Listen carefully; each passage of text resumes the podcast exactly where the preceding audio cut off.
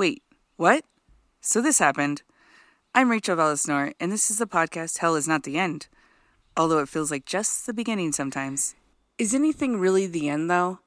This podcast is meant to explore the limitless possibilities of one's own soul. Why do people do bad things? Why are there countless happenings beyond understanding? Why, when we are cautioned not to do something, do we just do it anyway? The definition of curiosity, a strong desire to know or learn something. There you have it. I will curiously explore why. Hell is not the end. Aokigahara is a forest in the northwest flank of Japan's Mount Fuji, spanning about 12 square miles made up of hardened lava, laid down by the last major eruption of Mount Fuji. At the western edge of the forest, there are several caves that fill with ice water. It is a very popular tourist spot. Parts of the forest are very dense, and the porous lava absorbs sound, giving sense of solitude to visitors. The forest has a very specific historical distinction as home to ghosts of the dead in Japanese mythology. In recent years, the forest has become to be known as Suicide Forest, known for one of the most frequented places for those contemplating and executing suicides. In fact, there are signs posted in certain places discouraging suicides, stating that visitors seek help, to think of their families, and contact a suicide prevention association. It's been claimed that a minimum of 100 suicides per year take place in Suicide Forest. This is, of course, hard to judge due to the fact that bodies can be discovered years after their suicide takes place, or maybe not even at all. I think it's also fair to mention that suicides in Japan don't carry the same dishonor as it does elsewhere. Seppuku has a long history of samurai ritual suicide that is known as honorable. Not that this is normal practice in the present, but it obviously left its mark. It was a way of taking responsibility in samurai culture.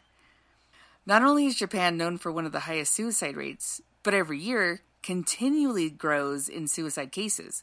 It seems most suicides have been documented as most mental health and troubles with family. Of course, there are many other reasons for contemplating suicide, but those are the top two reasons. Because the suicide rate is so high, Japan's government is trying to lower the current suicide rates. There are not only signs at the entrance of Suicide Forest, but surveillance cameras as well to discourage suicidal activity. The forest isn't exactly a smooth walk in the park terrain-wise. Even despite the haunting feeling of the forest itself, the ground is treacherously uneven, rocky, and is full of caves. Straight out of a horror flick, right? Since the porous lava absorbs sound, the sense of solitude and isolation does seem to set in. The trees are too close to allow wind to travel between them, and wildlife is so sporadic that you can get the sense of loneliness. Visitors have described the forest as an abyss of emptiness of sorts. Death by hanging is the most commonly used form of suicide. Poisoning is the second, which includes drug overdose. It's not a shock that the forest has become the subject of books, case studies, and maybe even a movie or two. Not hard to believe that many people that have died by suicide in the forest had taken a page or two from certain books detailing on where the perfect place to die would be. Suicides aren't the only dark shadow hovering over the forest. In earlier days, it was said that the most desperate times of famine, the elderly were led into the darkest part of the forest to die of either dehydration, exposure, or starvation, a most horrible form of a kind of euthanasia. Senocide was to help save the rest of the family. There is no proof of this, of course. Just another horrible scene on the most mysterious, wondrous place. It fits in, though, doesn't it? A little all too conveniently, a place where people go by choice to commit suicide because they feel abandoned themselves, where people who were once abandoned and not by their own choice. There are many interpretations of what has gone on during those earlier years. Depending on the storyteller, there are many possible ghosts haunting this forest, the ghosts of Japanese mythology, allowing the souls of the suicides to linger and surround the sad and hopeless visitor, not only to leave the grounds, forcing the lost soul to do what it came to do. Some say there it can be vengeful, even torturing the poor soul that hasn't decided what to do, just ensuring that whoever enters loses their way. Spooky note. Volunteers have been searching the forest since the 1970s annually. They are not there to rescue anyone, but rather assist in the recovery of remains in hopes of giving families the chance of a proper burial for a loved one. Their government doesn't disclose the exact number of remains removed, but the speculated number is disturbing. Visitors are allowed to camp in the forest, but are often immediately suspected of contemplating suicide by the people in Prevention Patrol. The Prevention Patrol will approach these campers and try to get a feel for their state of mind. The forest is so thick in places after leaving any clear path that it can be fatal. Some will try and mark the area with tape or ribbon in the hopes of not getting lost if they do happen to leave the trail. Especially since the cell phone service isn't the greatest, the tape and ribbon would come in handy. It's a shame that this place has such a stigma. It's actually quite beautiful. A sea of trees, a great view of Mount Fuji, and is filled with enchanting caves. I would suggest staying on the path and to always read signs, as straying from this could lead to disaster. Over the years, there have been many disturbing photos posted on the internet about just how disturbing your actions can be.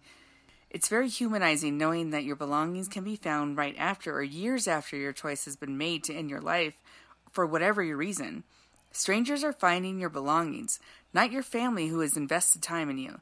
Not to say that your reasons aren't valid or to imply that you messed up your perfect life. No one's life is perfect, and everyone needs help every now and again.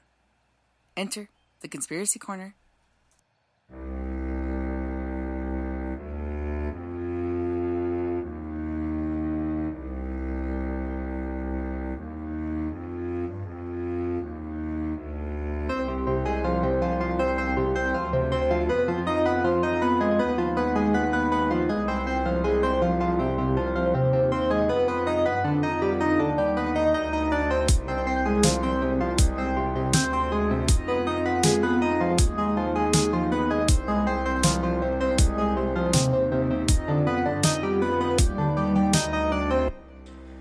It has been said that due to an anomaly in the forest, navigational compasses do not and cannot work. Needles of magnetic compasses will move if directly placed on the lava, aligning with the rock's natural magnetism, which varies in iron content and strength by location. The anomaly has also been blamed for stranding visitors to the point of desperation and hopelessness. What makes a place so special that when you enter it, you have no intention of leaving it? What if you physically cannot leave it?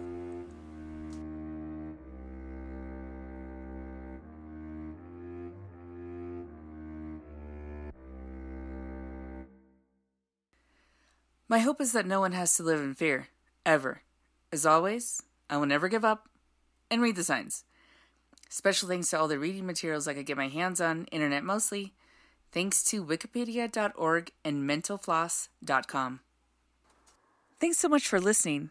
I am Rachel Vallisnor, and this is the podcast, Hell is Not the End.